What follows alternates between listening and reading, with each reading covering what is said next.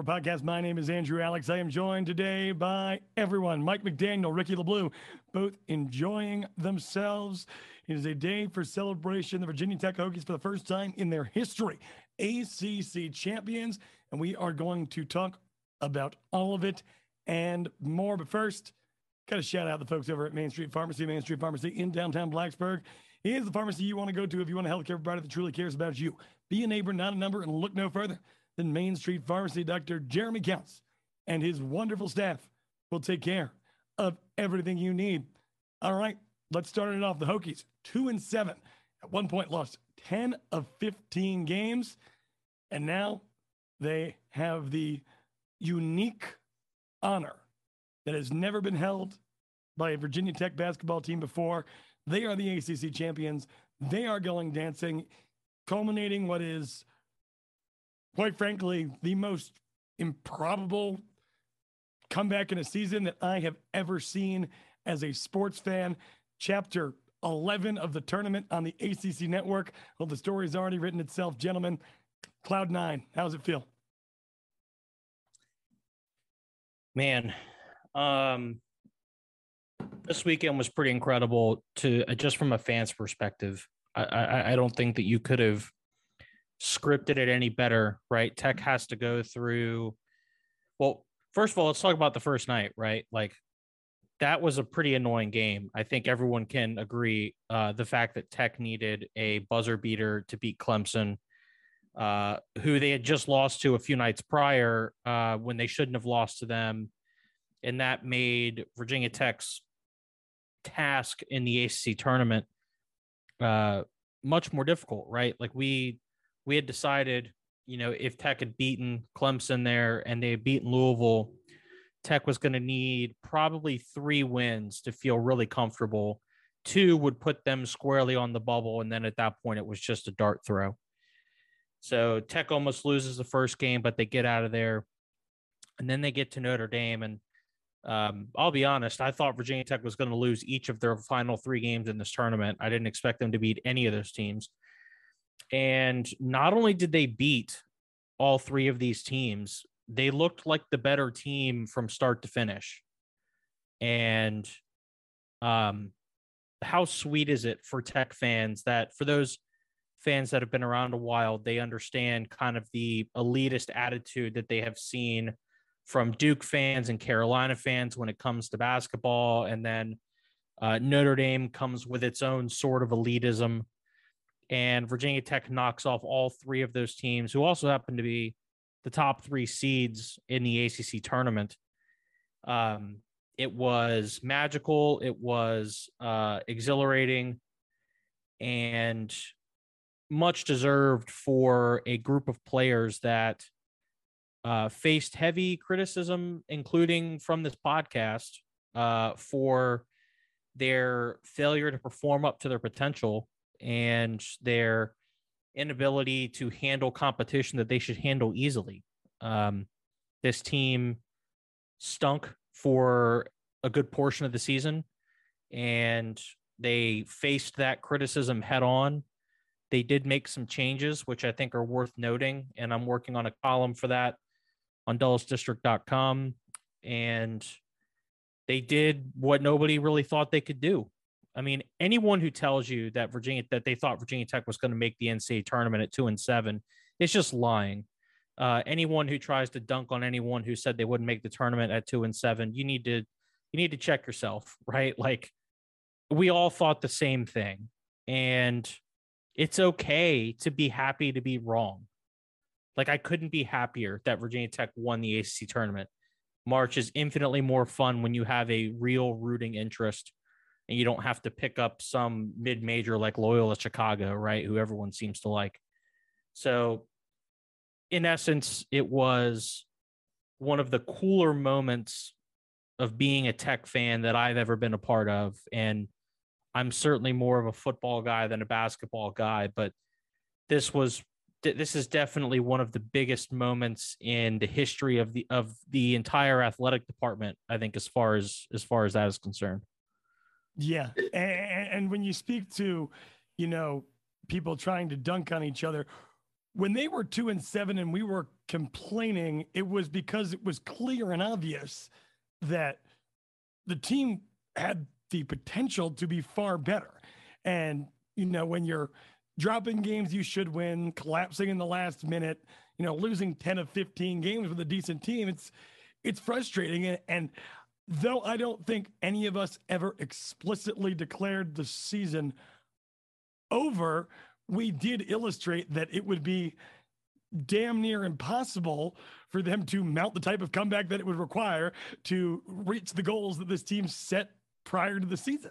And even as they essentially did that throughout the month of February and and into early March, it had become clear that the margin for error was so small that it was still unlikely.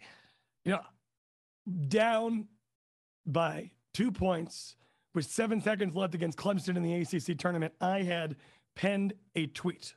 And I think I have it saved in my drafts right now. So I will read it to you aloud. The tweet reads The season didn't end in January. What happened in January was the Hokies put themselves in a situation where they had an extremely narrow margin for error to accomplish their goal of make, making the big dance. And as tends to happen with these unlikely scenarios, you can fight hard, but they don't usually occur. But then, by the stroke of one shot from the hands of Darius Maddox, the dream remained alive. And it is one of the most special things, probably the most special thing I've ever seen as a fan of sports. To see Virginia Tech, you know, it wasn't a situation where they lucked into the bracket. It's not like one of those situations where, you know, the 17 makes it to the Elite Eight because they faced the 15 seed in the second round and, you know, then faced a five seed in the Sweet 16. That was not the case. Virginia Tech faced the highest ranked possible opponent that they could all throughout, and they got better every single night. A team that was one shot away from being bounced in the first round to Clemson, and who knows, maybe not even being a one seed in the NIT, goes on to beat the cream of the crop programs in the conference, second place Notre Dame and Duke and North Carolina, riddled with you know, top 50, top 75 recruits all across the roster. And they did it with the Wofford Terriers. And, you know, it, it's maybe people don't care about Virginia Tech enough to make a movie about this, but I certainly would. well, when when Virginia Tech lost to Boston College on the road, right? And at that time they were two and five in conference play we looked at this team offensively. We were like, all right, there are some significant issues because a lot of people expected Virginia Tech's offense this year to be basically the best version of themselves that we've seen over the last month or so, where they're scoring 70, 75, 80 points per game. They're hitting a million threes. They're really hard to defend. That's been the narrative now. Like you're watching these bracket shows, everybody's talking about how difficult Virginia Tech is to guard. That's what we expected the entire season offensively. And we didn't really get that truly until after that Boston College game. Now, the results didn't come immediately, but I thought Virginia Tech played a lot better in that first North Carolina game on the road. I thought they played very well in the home game to Miami that they lost on the buzzer beater that dropped them to two and seven. But when we were looking at the schedule, you know, we got back on this podcast after that Saturday win against Florida State, an improbable win, right? I mean, Florida State didn't make the tournament this year; they had a down year, um, but the jury was you know, still very well out on on what Florida State was going to be. It was still relatively early in conference play, and for Virginia Tech to go down to Tallahassee, and for Hunter Cattoor to score a career high 27 points, um, and for Sean Pedulla to go off the way that he did, we came back on this podcast and we said, okay, Virginia Tech is now three and seven in ACC play. How do they get back to 500, right? And we mapped out the next four or five games. And Andrew, you mentioned the stretch at Pittsburgh and then home against Pittsburgh. So you guys will remember Tech had two games in three nights because they had an earlier Pittsburgh game canceled because Tech had COVID issues within the program. They had two Pittsburgh games in a span of about 48 hours. Then they played Syracuse the following Saturday. Then they played Virginia on, I believe, Tuesday or Wednesday night. And Virginia Tech had a pretty tough four game stretch. And we were talking about, okay, if the Hokies can go three and one here, right? If they can go four and oh miraculously, right, which they did, can we start talking about okay, how does this team go throughout the rest of the year, the final 10, 11 games? What do they need to do to get themselves into position, right? And the discussion then at that point was Tech's got to win like seven or eight out of the next 10 or nine out of 11, right? And, and that was a conversation we had. The margin for error was so thin with this team. The margin for error was essentially zero because of how poorly they played in the early part of conference play, losing to NC State coming off of COVID pause, um, losing to Carolina, losing uh, to Boston College on the road in Chestnut Hill.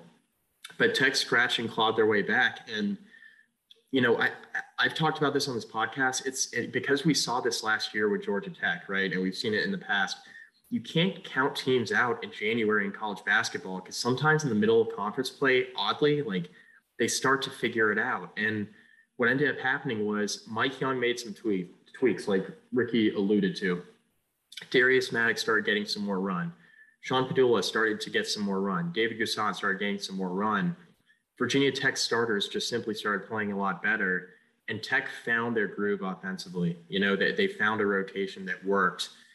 And really, I think the turning point was that Boston College loss, because even though Virginia Tech lost those following two games, it did feel like the offense was starting to play better. The results just weren't there yet. And I thought throughout the remainder of the season, the regular season, Tech's offense was playing much better. And they put themselves in poor position right? Um, losing that final game of the year to Clemson, they made their task in the ACC tournament much more difficult in terms of what it would take, you know, to, to get to an NCAA tournament. You know, we thought maybe if Tech had beaten Clemson, you know, two wins, you're probably right there. A third win, you're you're probably in. But Virginia Tech lost to Clemson, won the first three games, got themselves into an ACC title game, and a lot of bracketologists had Virginia Tech still on the outside looking in that championship game against Duke was a must win game. We didn't think that was going to be the case. And Virginia Tech did look like the better team. Um, you know, it, they looked like the better team for about 35 minutes of the first, of the Clemson game, right? The second round game. And then they looked like the better team in 40 minutes against Notre Dame, in 40 minutes against North Carolina, and in 40 minutes against Duke. It was a dominant performance the final three nights in Brooklyn. It was really, really impressive. And this team, I, I think we can all agree, probably uh, definitely not as talented as the 2019 team, you know, with multiple top 150 recruits that Buzz Williams had on the roster. But this team is now more decorated than that 2019 team. Um, it, it, was an incredible run in Brooklyn. It's been an incredible last six weeks of the season. Um, I'm I'm personally happy that you know all these questions from folks on social media in January talking about oh, can Mike Young coach? Is he the next Justin Fuente? People are throwing out ridiculous things we can put all that to rest now. He can coach.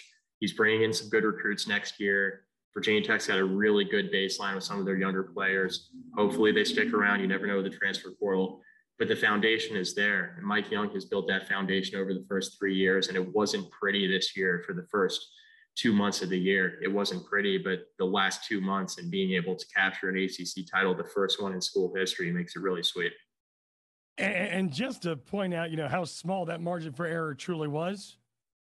If Tech doesn't beat Duke, I, based on the way the committee ranked them with the Duke win, based on how they viewed Texas A&M, I don't think they're in that field of 68. I, I frankly don't. I think they're probably the last team out, or the first team out. Excuse me. No, I don't even think they're the first team out. I mean, there's a good chance that they would have been behind uh, Dayton and Texas A&M and Oklahoma, and I can't remember who the the third the other team was. That was SMU. Yeah, th- th- there's a good chance they would not have been in the, even the first four out. Yeah, I mean they were they were basically given, for all intents and purposes, the worst seed possible, right? Yeah. Like even like like they had to be in the tournament, and this was the worst seed that they could get, so that's what they got. They are the um, worst. They are the worst seed of any ACC champion in the history of the league. And to be fair, right, the ACC is not very good this year. Right. Um, so that's you know but, that's understandable. But that's that's why, and and I don't want to dive too deep down the rabbit hole, but that's why I had a problem with Tennessee being a three seed and Duke being a two. You know, the SEC was either the best conference or one of the two best conferences in the country, depending on how you view the Big Ten. Tennessee won that league. Duke didn't win this league, uh, you know, the ACC, a league that everybody talked about being down this year. Duke didn't win it. Tennessee won theirs in a better conference and got a worse seed. It made, it made no sense to me. Yeah, I, I mean, the bad news, or what could have almost been the bad news for Virginia Tech, is what the committee evaluates to get you into the NCAA tournament is indeed your entire resume. I mean, that's what Texas A&M just learned. You, you can't turn it off for a large portion of the season and, and expect that not to be held against you. And that's essentially what would have happened to Virginia Tech because Right. A&M and Virginia Tech were in similar boats in terms of their resumes. Yeah. And Richmond did uh, nobody any favors by winning the Atlantic 10 and stealing a bid because that was the only way they were going to get in the tournament. I mean, they didn't have, they had a winning record, you know, and um, they, they had a winning record in conference play, but they didn't have enough quality wins to really begin the conversation. So the consensus was they had to win the A10 title to get in, and that's what they did. They stole a bid from somebody. That's why Texas A&M's out. That's why Dayton's out. That's why Xavier's out. That's why SMU's out. You know, um, that's why Virginia Tech could have been out if they lost the Duke game. Indeed, indeed. I mean, but the good news though is like now, I mean, Virginia Tech. I mean, you leave everything at the door once you enter the field of 68, right? But the reality is that Virginia Tech is the hottest team in the country. One of the hottest. I mean, you know, you can throw Tennessee in there, you know, some other teams who maybe play a more challenging schedule could be put into that conversation. But, you know, Virginia Tech is peaking at the absolute right time. They did in a world where there was no margin for error, right? Because again, what was the conversation we were having a few weeks ago? oh, well, Virginia Tech needs to win one, maybe two ACC tournament games. And then, and again, Virginia Tech fans, we don't tend to view the ACC tournament in the lens that we might actually win it. We view it as an opportunity to bolster your resume going into March, you know, to secure your spot or maybe enhance your seed. And, you know, the loss to Clemson at the end of the regular season obviously did the Hokies no favors. You narrowly escaped Clemson, get to Notre Dame. And then we started kind of pushing that back as they, well, they got to beat North Carolina too if they want to be secure. And then ultimately, they had to beat Duke. They had to beat the number seven team in the country, and they did so, and they did it convincingly. And you know the the the way that Virginia Tech played over the course of that three game stretch of Notre Dame, North Carolina, and, and Duke leads me to believe that you know if they play at that level, there's no one in the country that I would rule them out of beating. I mean, we we have seen the full, you know, resume that they've put together over the course of the season. We know even in some of these wins how they can go through just cold spells that will make your head scratch. But at the same time, you know, credit to Mike Young, credit to the team because even though there were moments in the Notre Dame game, in the North Carolina game, and I mean certainly in the Clemson game where you were like, oh my God, it, it, it's happening again. The defense, for the most part, held so extremely strong over the course of this ACC tournament run. And, you know, they played like a, a, a team that truly was going to do everything in their power to overcome the adversity that, I mean, they themselves had put themselves in the position to face. But alas, champions. And now we'll match up with the University of Texas, which, uh, I don't think is the worst thing in the world, quite frankly.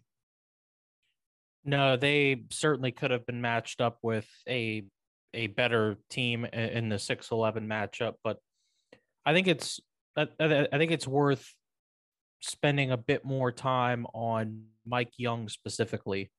Um,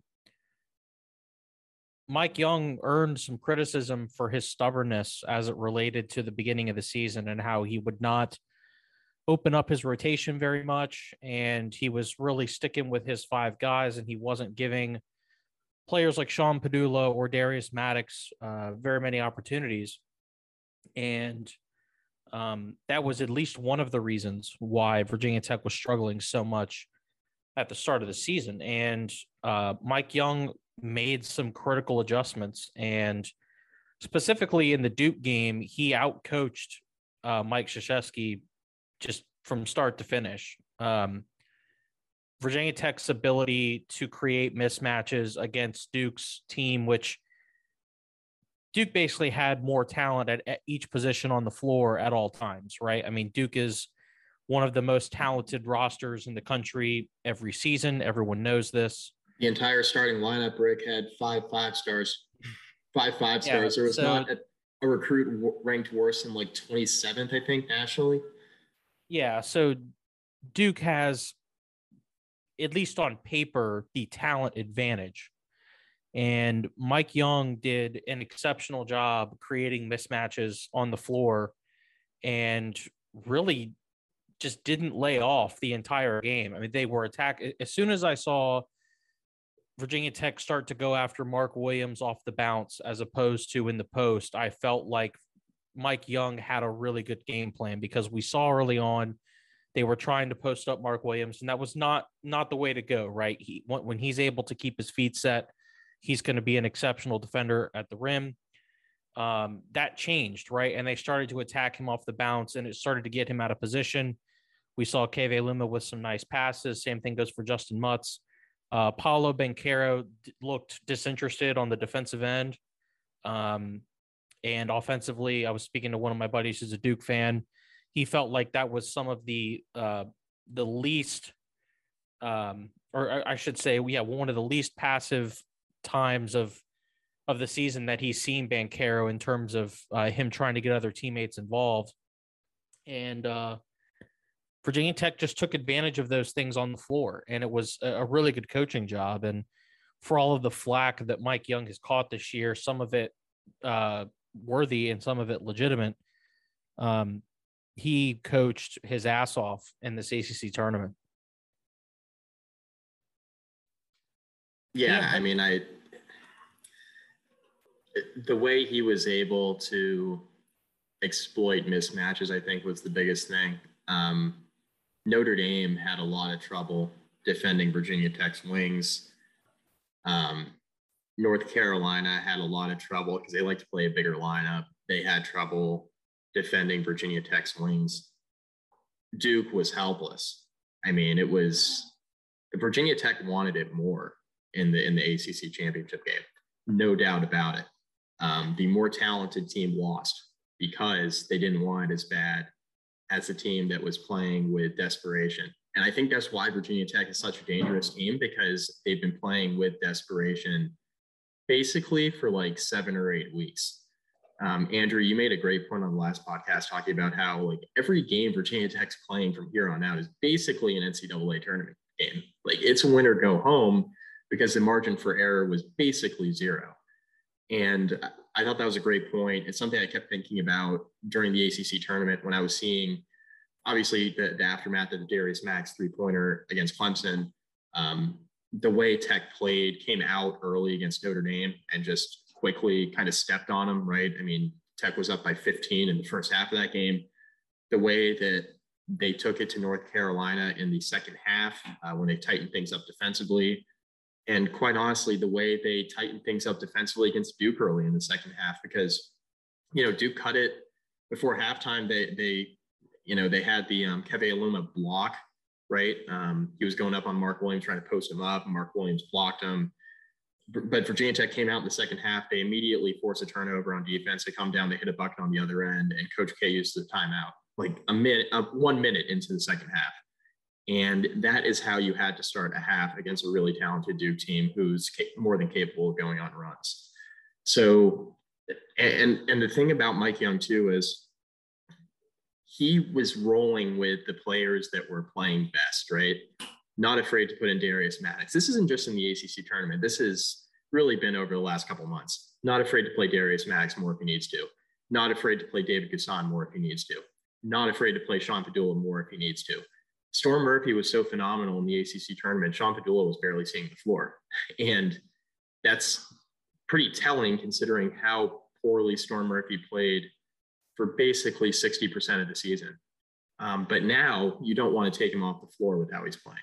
So he's really found his confidence. He's turning into the player that I think Mike Young envisioned he would be when he brought him to Virginia Tech.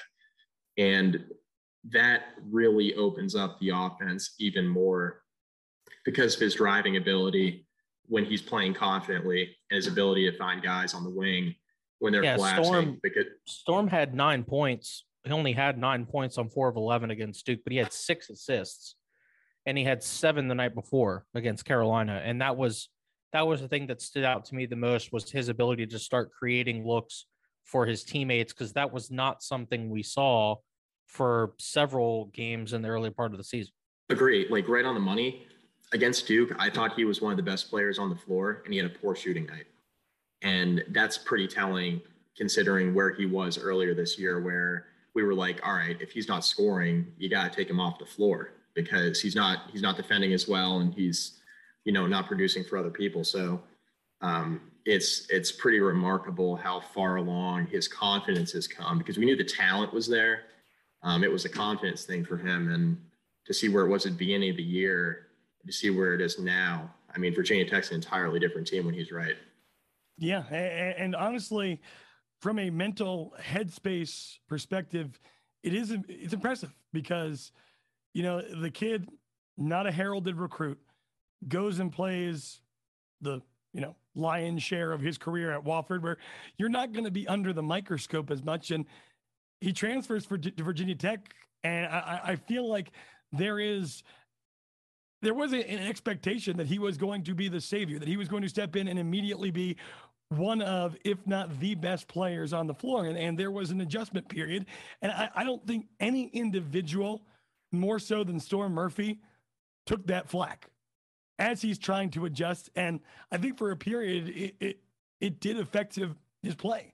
But ultimately, uh, you know, as the season went on, he kept going for it and he kept being his authentic self. And once he figured out how his game – can be most effective at the ACC level, where it's not going to require him to score 17 points per game to keep his team afloat like it did in the Southern Conference. He was able to be the best version of Storm Murphy for this team, and that seemed to click right at the right time. You know, second team all tournament for a reason, like in a league that has been defined by the excellence of the veteran guard play, you know, not just on Virginia Tech, but Miami and others as well. Storm Murphy was one of the best guards in the tournament all year, and it, it was well deserved. Kid peaked at the right time, and uh, you know when, when, people look back at him, this is going to be a you know a, a little one year stint here for Storm Murphy in Blacksburg. But yeah, despite the roller coaster of it, you know his, his tenure, he's going to remember be remembered in a very high regard.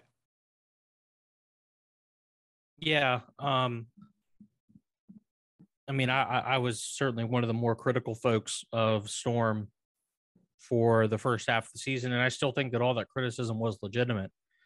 But you know, he deserves he deserves just as much credit for turning things around and and just a, a slight disagreement with what Mike said about Storm. I actually wasn't sure that he had the talent to compete at the ACC level um, he looked slow compared to other guards, and he looked like he lacked the ability to create his own shot. Um, he and, and I thought he was not confident, and so I wasn't even sure he was capable of doing this. But slowly but surely, in the middle part of the season, he began to figure things out. He looked a bit more confident, and he stepped up on the defensive end too. Um, like Mike mentioned, that was one of the points where we thought Storm was just really killing this team was not only was he not providing the offensive firepower, but he was not even playing average defense on the other end. And that's not going to cut it, right? Like if you're going to be a starting player, you got to be at least average on one end of the floor and uh, preferably, uh, you know, at least more than average on at least one end of the floor. And he wasn't either of those things, but he has completely turned it around. Um, and his his performances and how about Darius Maddox getting 20 against Carolina off the bench? I mean, that was that was critical for a team, high. yeah, for a team offensively that kind of had a a pedestrian night. Um, Darius Maddox was able to lift them offensively uh, not too long after, obviously, you know, sticking a dagger into Brad Brownell's heart and maybe his career at Clemson. Um, so just everyone kind of seemed to have each other's back, and and and Hunter Cattoor finally showing up offensively after kind of going into a bit of a shell after the Florida State game. That was just kind of icing on the cake to see a player who's been pretty consistent for most of his tenure so far, and he struggled so much for those few games after Florida State, and he he he more than made up for it for his performance against Duke. They they had no chance to to defend him at all. If he didn't get into foul trouble in the in the end of the first half against Duke, he probably would have gone for 40. Like that's not an exaggeration. It was certainly possible. A few more threes, like it's certainly on the table. He, he hit nine of them, and he hadn't had a game. You know, talk about the how clutch he was against Florida State, where he set a career high at that time with 27 points. He hadn't hit more than three three pointers in a game since then, and so he made up for it in a big way. Mike Young has called him the best shooter in the program. Storm Murphy said in the post game press conference, and he said on TV as well, I was watching on ACC Network after the game on Saturday night. Storm Murphy said, We know he's the best shooter in the program. We knew he was struggling. He owned the fact that he was struggling offensively, and he didn't really back down from that. He just kept shooting. And that's what really good shooters do. They trust their ability and consistency in the work they've put in.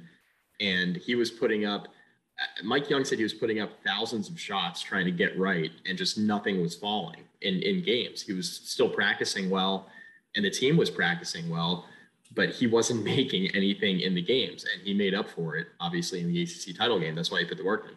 Well, isn't that why it's so crazy, man? Because, you know, we've seen over the course of three years, you know, starting when Hunter Cattoor was a freshman who probably you know, physically didn't have business being a contributor in the ACC level, but you you saw the stroke, and you're like, all right, this this dude, despite the fact that he was originally a Wofford commit, has it. We saw it, you know, for the most part last season, and then we obviously have seen him go God mode, you know, in the Florida State game. But over the course of even during the winning streak, when you're seeing him struggle and you're seeing him, you know, two for seven in games, you're seeing him miss three straight free throws at the line in the ACC tournament, are like, oh gosh, Cattoor's got the yips. But of all times to break out of it, to like truly, when I went back and watched the replay, you know, when I didn't have the the anxiety of not knowing how the result was going to happen, and I could just kind of calmly rewatch the game, you just saw this look in Hunter Cattoor's eyes that you know is comparable to what you see in highlights of Kobe Bryant and Michael Jordan, where the dude just wasn't going to miss. He had that killer look in his eyes, and it happened at the best time. It's so funny, right? Like, dude, like he wins tournament player of the year, averaging they say like 12.4 points per game on the tournament. They played four games and he scored 31 points in one of them. it's like talk about peaking at the right time. Good for him. But you know, going back to Storm Murphy, in a team where I don't think there's a shortage of veteran leadership, but you know, these are just kids. And these aren't kids who have necessarily been under the microscope for their entire basketball careers. Like, you know, transfers from smaller programs, real expectations coming into this year, which could not be said either of the past two seasons for Virginia Tech. I think that Storm Murphy's leadership, and I, think that can be said for for Justyn Mutts too. Those are the guys who, from the outside looking in and from what you hear, are, are, are the two very vocal leaders on this team, especially with Murphy being, you know, the most heavily criticized to keep his head up and keep the team going and still seeing like early on in the winning streak, the team out to PKs every Tuesday night just shooting the shit and, being kids who, from what you can tell, just really love each other's company. Like this is a true team. And, you know, we, we've seen on teams in the past where, you know, one player who gets a lot of minutes gets dissatisfied with the way that things are going and with the way that the criticism is coming to them and that not being well taken. And that can sink an entire season. That can be what propels the team into a true tailspin. But the leadership on this team, you know, clearly did not allow that to happen. And not only did we see like their play and the team's play generally improve, but I, I think it elevated the young guys on the roster who ended up becoming larger contributors in Maddox and in Pedulla. And, and you know, everything happening at the right time in that regard is how you end up with with a miracle season and you know these guys, these guys who got so much criticism, these guys who looked so astoundingly bad for like a third of the season. These guys who wouldn't have been in the NCAA tournament unless everything went right are going to be guys who are welcome back to Cassell Coliseum and honored on a regular basis and get to fly that banner and say that they, against all odds, did something that Virginia Tech has never done before. And it's just, you know, it, it's so freaking impressive. So much credit to these guys who, again, going out and beating the North Carolina Tar Heels and the Duke Blue Devils, top 50 recruits, like everyone that basically contributed for Duke yesterday will be NBA draft picks next year. Many of them top 15, top 20, but almost all of them will be picked. You lost to Storm Murphy and Hunter Cattoor on the big stage when they needed it most. And it was awesome. So, two things. And then I, I think we've kind of fully covered the ACC tournament. We can kind of transition into the big dance. Uh, number one, I know exactly how we can advertise this podcast now, which is that Andrew Alex compares Hunter Cattoor to Kobe Bryant, Michael Jordan. Um, or that one game, yes. That is the that is the best yes, that no, is the I mean, best attention getter we will ever have. Um, I mean, small sample size, but yes, on, on, Saturday evening at the Barclays Center, Hunter Cattoor was indeed, especially for the first half of basketball, Hunter Cattoor was Michael Jordan. And then combined two, with, combined with Steph Curry and some Ray Allen in there. So two, and more, and on a more serious note, um, I fully expected Virginia Tech to look exhausted on Saturday night. Um, they were playing their fourth game in four days. They were playing guys who were physically imposing, physically talented. They weren't playing mid majors in a bunch of time, and you know, in these games, they were playing legitimate Power Five athletes who looked more tired on Saturday night?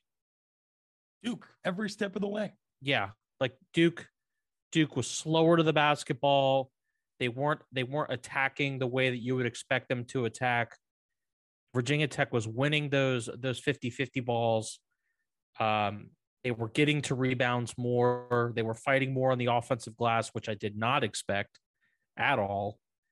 Um, Virginia Tech in their fourth game in four days just outplayed one of the best teams in the country. And that was just shocking to me. Isn't that so symbolic of the turnaround almost? Because this team's Achilles heel when they were losing those games that they obviously should have been winning was that it, seemed like in the final five minutes of basketball, they just lost their legs. They'd make sloppy mistakes. They'd, you know, score a total of two points in the final six minutes and blow a 10 point lead. I mean, it almost happened. It, it truly did really almost happen against Clemson in the first game. But then Duke Duke looked like they just kind of were tired of fighting there at the yeah. end. Yeah, they, are like soft. They, they're a soft basketball team. They were they were caught. They were fighting to get back in the game, and they would get close. Right, they would cut the lead to four. Um, they would cut it to five. They they were they were making some shots that made you feel like okay, this is the start of a Duke run that either gets them in the lead or we get to a tie ball game.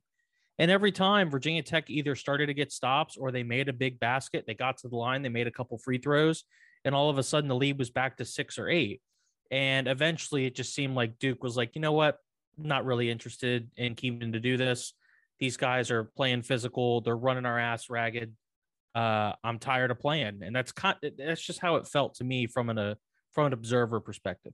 Yeah, the, the picture of the season, and this speaks to exactly what you were talking about, because we're, you know, we're all sitting on pins and needles. I mean, this is Duke, and we've seen Virginia Tech collapse so many times this season, and you're just waiting for that moment to happen. But I think the symbolic knockout punch is right when Duke starts crawling back, and that beautiful pass to Justyn Mutts, who then posterizes Paolo Banchero with the just tremendous slam dunk. And it was like, and after that, Duke had just, like you said, retired from fighting. They they yeah, no longer wanted this. That that picture is now my Avi on Twitter. Uh, Banchero getting dunked on. That is that is the new Twitter profile picture. Just absolutely. I mean, well, no, I mean Mutts when he went up for that re- it was kind of a loose ball, and when when he came back up for that rebound um, initially, and then Aluma got it, had that wraparound pass to Mutts, and Banchero was caught on his heels. I mean, you don't dunk on lottery picks too often, right? I mean, that was Tech was sending a message. You know, that was the moment where I was like, I think they might do this tonight. You know, it was getting into the final seven or eight minutes. Tech continued to keep Duke at arm's length. You know, Duke had cut it to five, you know, early in the second half. And Tech extended it out again. And it was like, man, I just don't think this is going to happen for Duke tonight. And then I'll tell you when I really thought it was done. There was a loose ball um, middle to late second half. There, there were a couple loose balls that Darius Max went diving for between the legs of Duke defenders. And Tech was winning the 50 50 balls too. So not only are they playing well offensively and locking down defensively, you got AJ Griffin and Mark Williams, you know, two of Duke's key big men in foul trouble. Um, but now Tech is winning the 50 50 balls too and getting extra possessions. Um, it, that that's when I knew it was kind of trending to be Tech's night.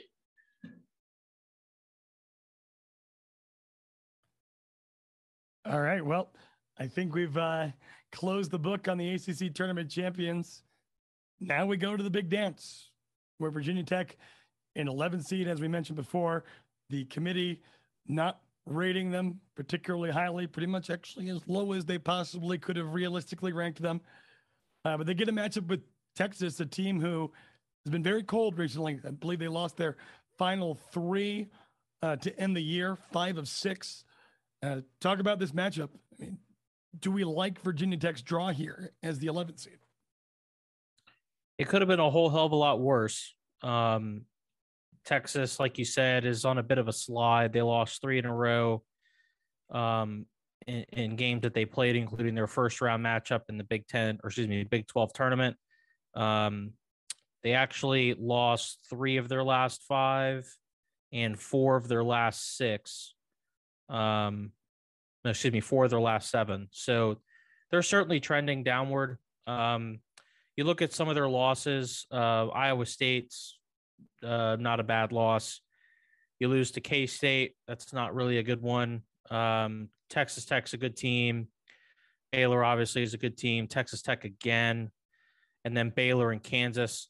So a lot of these losses here are against really good teams. So that, I think that's worth worth mentioning although the loss to TCU certainly not a uh, not not a good one in the first round. Um, I don't pretend to know a ton about Texas. I know they have three uh, scores in double digits, so it's not really a one man band uh, that you're going to deal with. Um, but I'd be lying if I said I had watched Texas basketball. But just on the surface level, it seems like Virginia Tech has a winnable matchup here. Uh, they're being kind of mentioned as like a, a, a trendy upset pick. And that always worries me because national media guys never know what they're talking about. Uh, so I always tend to go against those guys. But I mean, it's hard not to look at this game and feel like Virginia Tech is certainly almost in a toss up. Uh, I, I wouldn't peg them as the favorite. Uh, Texas has had the better season, they have the better resume. But if we're talking about who's playing the best basketball right now and who's got who's feeling good and who's got Uncle Mo, uh, it's certainly the Hokies, uh, without a question. Um, and you know, if Virginia Tech is able to win this game, then they don't have all that bad of a draw afterwards. Purdue has been a bit shaky at times throughout the year, even though they're coming from a really good conference. But uh, we all know that Virginia Tech has had a few times where they should have won in the first round of the tournament. I don't think Virginia Tech should win this game, but I think that they certainly have a, a, a puncher's chance. And and to be quite honest, I'm not going to be mad if they lose. Like I, I, I was expecting to watch this team either play in the the depths of the NIT or to be sitting on their butt in March, and they're not. So I'm already pleasantly surprised. Um, if we're talking about what you know our expectations were at the beginning of the season, sure, it might be a bit short. Um, but considering the turnaround that they've made and the changes that they've made, I would still be, you know, okay with how the season went. Um, but sh- yeah, a win would certainly be nice. Yeah, I mean, I, I think it depends, Andrew. It honestly means it, it, all depends on what you mean by draw, right? Like, the, what are your expectations? You know, it, if your expectation is for Virginia Tech to like go to a Sweet 16, like it's possible, but I don't love the second round matchup against Purdue. Purdue has been shaky, but the reason why I don't love a second round matchup against Purdue is they have Zach Edey, who's seven foot three and very talented offensively. They have Jaden Ivey, who's, you know, he was one of the, you know, two or three finalists for Big Ten Player of the Year. He's a really outstanding sophomore guard. So uh, that matchup, potential matchup in the round of 32, uh, worries me. I think Virginia Tech can beat Purdue if they shoot like 60% from three, which they've been doing recently. So I'm not saying that's not a winnable game. I mean, it's certainly possible, but I don't love the matchup on paper. Now, um, that's more from a defensive standpoint than an offensive standpoint, right? Because I do think Virginia Tech could present Purdue some issues um, having some of their bigs come out and guard Mutts and Aluma, who can, you know, knock down perimeter shots. Um, Aluma especially, he's he's been a problem. He's been hitting pick and pop threes at the top of the key. That's that's been you know, yeah, people are mentioning Mutts as like a legit three point shooter, and I don't think that's really accurate. Like, no, it's it, it's it's like not foreign to him, right? But but still, Tech has four shooters on the floor at, at minimum at all times, and right. depending on the the lineup they roll with, they've got five, and that that's going to be a problem for any team, and the the potential mi- uh, mismatches that could be created there. So, like you said, Mike, it's it's not likely that they're going to make the 16 the sweet 16 i'm not even sure it's likely they're going to win the first round matchup but um, it'll sure as hell be fun to watch. And right now, it's hard to it's hard to bet against this team who has been playing against the odds for the better part of six weeks. Yeah, yeah. I mean, desperate desperate teams are dangerous, and the only thing I, I just want to add, Andrew, is like I like the Texas matchup a lot for Virginia Tech. Now, I don't think it's going to be easy. Um, I think Texas is a really winnable game. As far as like the 6 11 games go, I don't think they got that bad of a draw at all for the first round game. Um, and I don't know a ton about Texas either, but what I can tell you is Chris Beard has coached in a national championship game. So we know he can coach. And they've lost some tough games this year in the Big 12, but they're a capable team and it won't be a cakewalk for Virginia Tech. Um, Texas is a good defensive team. Um, offensively, they're a little bit challenged, especially from the three point line, but defensively they're good. So LSU um, would have been a better draw, obviously, given the yeah, turmoil no that they have going on right now. Uh huh. Yeah, and and this this um, Tech's in a really tough region. I mean, Baylor's really good. You got North Carolina, St. Mary's. You know, they beat Gonzaga two weeks ago. UCLA. You know, we know what they did last year, and we know that you know they they damn near won the Pac-12 again. Um, you know, we talked about Purdue at length. San Francisco is a really good 10 seed, and Kentucky's got probably the best starting five they've had in almost a decade. So it's a tough region. So it depends on what your goals are. But I think Virginia Tech has an opportunity to win the first round game. And then I think if they get a hot shooting game against Purdue, they could make a Sweet 16. But I don't think it's very likely. So I wouldn't but uh, but again, I mean, I didn't think an ACC championship was likely. I, I, didn't think Virginia Tech would win, you know, eight out of the last ten games and get themselves in a position in the ACC tournament. I mean, this is a desperate team right now, and they are on fire. So you can't count them out of really anything at this point. But on paper, Purdue is a tough matchup for Virginia Tech defensively. I think.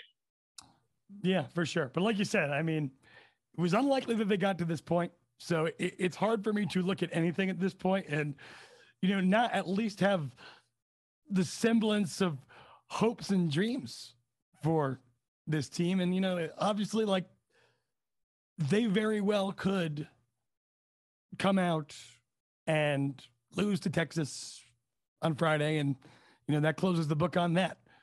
But if they play like they did in the final three games of the NCAA or of the ACC tournament, I don't care who you draw in any round Virginia Tech has a chance.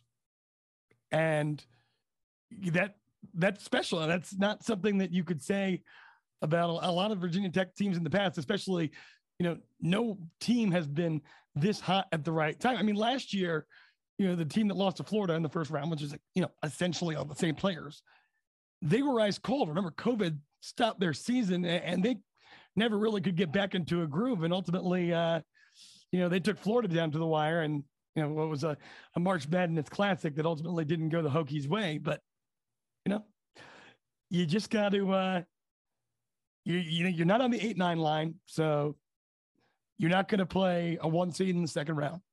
And like my guess, like what's the realistic goal for this team? Like a Sweet 16? Like, is that what we're judging success based off of?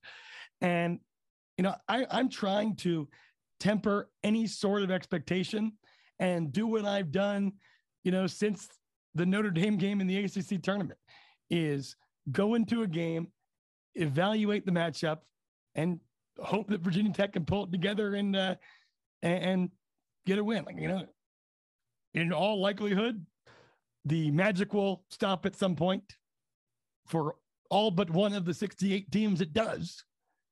The I, I think that Virginia Tech fans just need to be uh, I would say cautiously optimistic would be a, a, good way to approach this. Like, you know, the team is good enough to beat anyone, but at the same time, this is the NCAA tournament.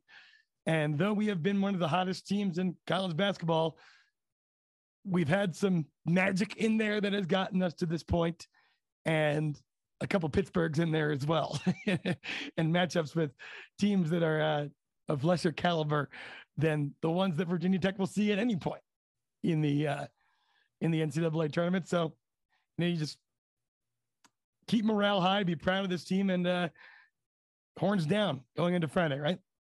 The best part about Selection Sunday was the Texas player who um, immediately after seeing their name on the board, right?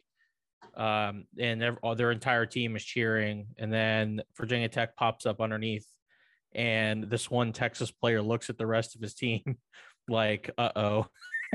I don't know if you guys have seen that picture yet, but it's pretty funny. Yep. Um, I have.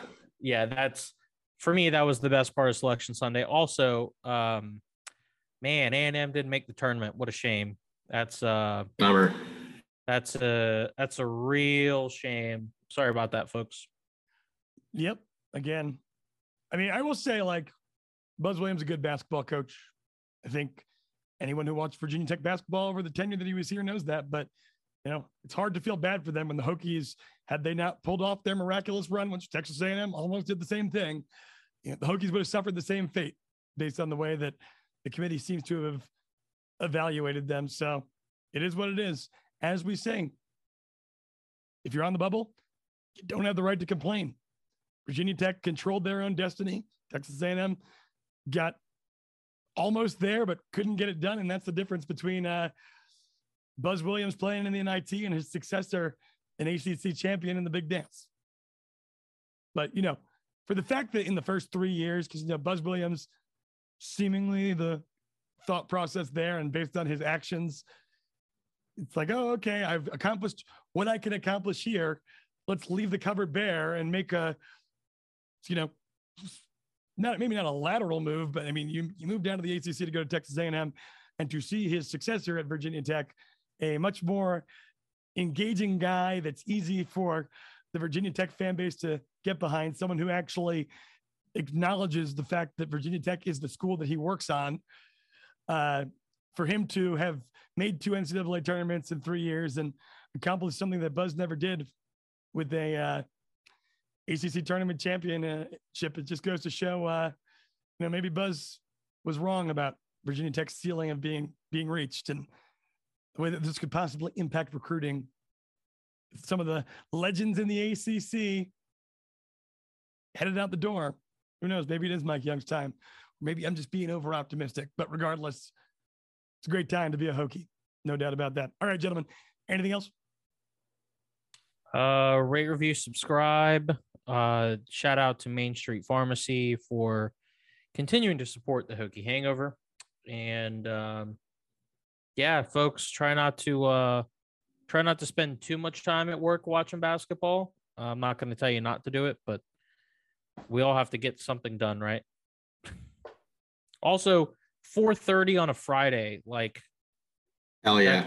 That, that timing sucks. right during rush hour. Because I'm gonna miss at least probably the first half. Go to the bar nearest your work. Hell Check no, I'm not gonna do that.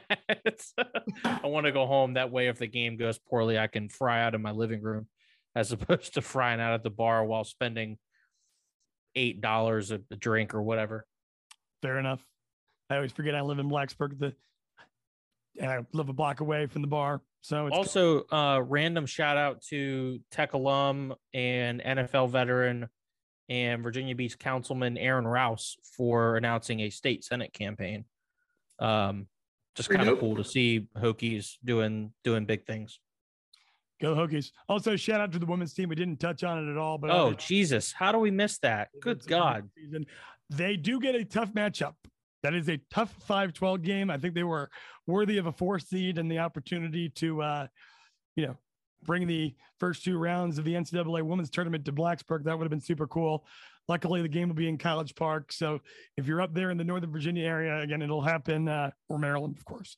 Uh, that game will be at two o'clock on Friday. So we'll get back to back Hokies, uh, NCAA tournament games. But, uh, you know, Liz Kitley and the uh, Kenny Brooks, Aisha Sheppard and the ladies obviously showing out. They got hot at the right time as well. And uh, hopefully, uh, you know, they can take care of Florida Gulf Coast and, uh, you know, go into that presumed matchup with Maryland and College Park and book a ticket to the Sweet 16. That's kind of my analysis there. I think they're totally capable of it. I would bet on it. I would bet on it. Do you guys want to make a um, Hokie Hangover tournament challenge? Should we do it? I'm down. I will put a bracket in, but that's about it. All right. All right. We'll make Fair. one. We'll make All right. one. I'm going to Tech Talk Live to see Mike Young talk. So I am going to check out Andrew Alex, Mike McDaniel, Ricky LeBlue. Shout out Main Street Pharmacy. Shout out to all of our listeners. You're obviously, I would assume, all Hokie fans. So enjoy the gravity of the moment because this is something that, uh, you know, it's been pointed out on multiple occasions. The old heads on Tobacco Road when Virginia was brought, Virginia Tech was brought in to bolster the football side of the conference would say they won't add anything in any other sport and to win the ACC basketball tournament, beating Duke and North Carolina in the process. You know, how sweet it is. Enjoy dancing, my folks, and enjoy watching this team that has uh, brought some unforgettable memories to us. Until then, go Hokies.